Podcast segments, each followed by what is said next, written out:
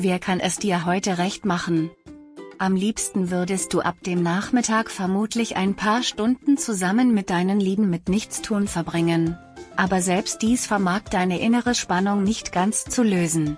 Gönn dir eine Kleinigkeit, um dein Wohlbefinden zu steigern. Kleinigkeiten wollen ernst genommen werden.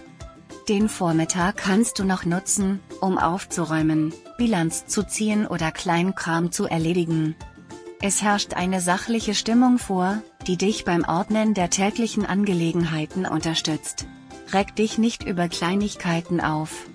Auch diese brauchen deine Aufmerksamkeit. Abwechslung ist willkommen. Eine Abwechslung würde dir in der zweiten Tageshälfte guttun, zum Beispiel eine Gelegenheit zum Improvisieren, zu Tempo oder Risiko. Erweitere deinen Spielraum und unternimm etwas Ungewohntes, das dir Spaß macht.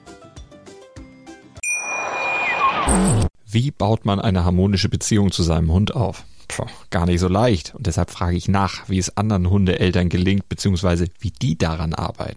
Bei Iswas Dog reden wir dann drüber. Alle 14 Tage neu mit mir, Malte Asmus und unserer Expertin für eine harmonische Mensch-Hund-Beziehung, Melanie Lippisch. Iswas Dog? Mit Malte Asmus. Überall, wo es Podcasts gibt.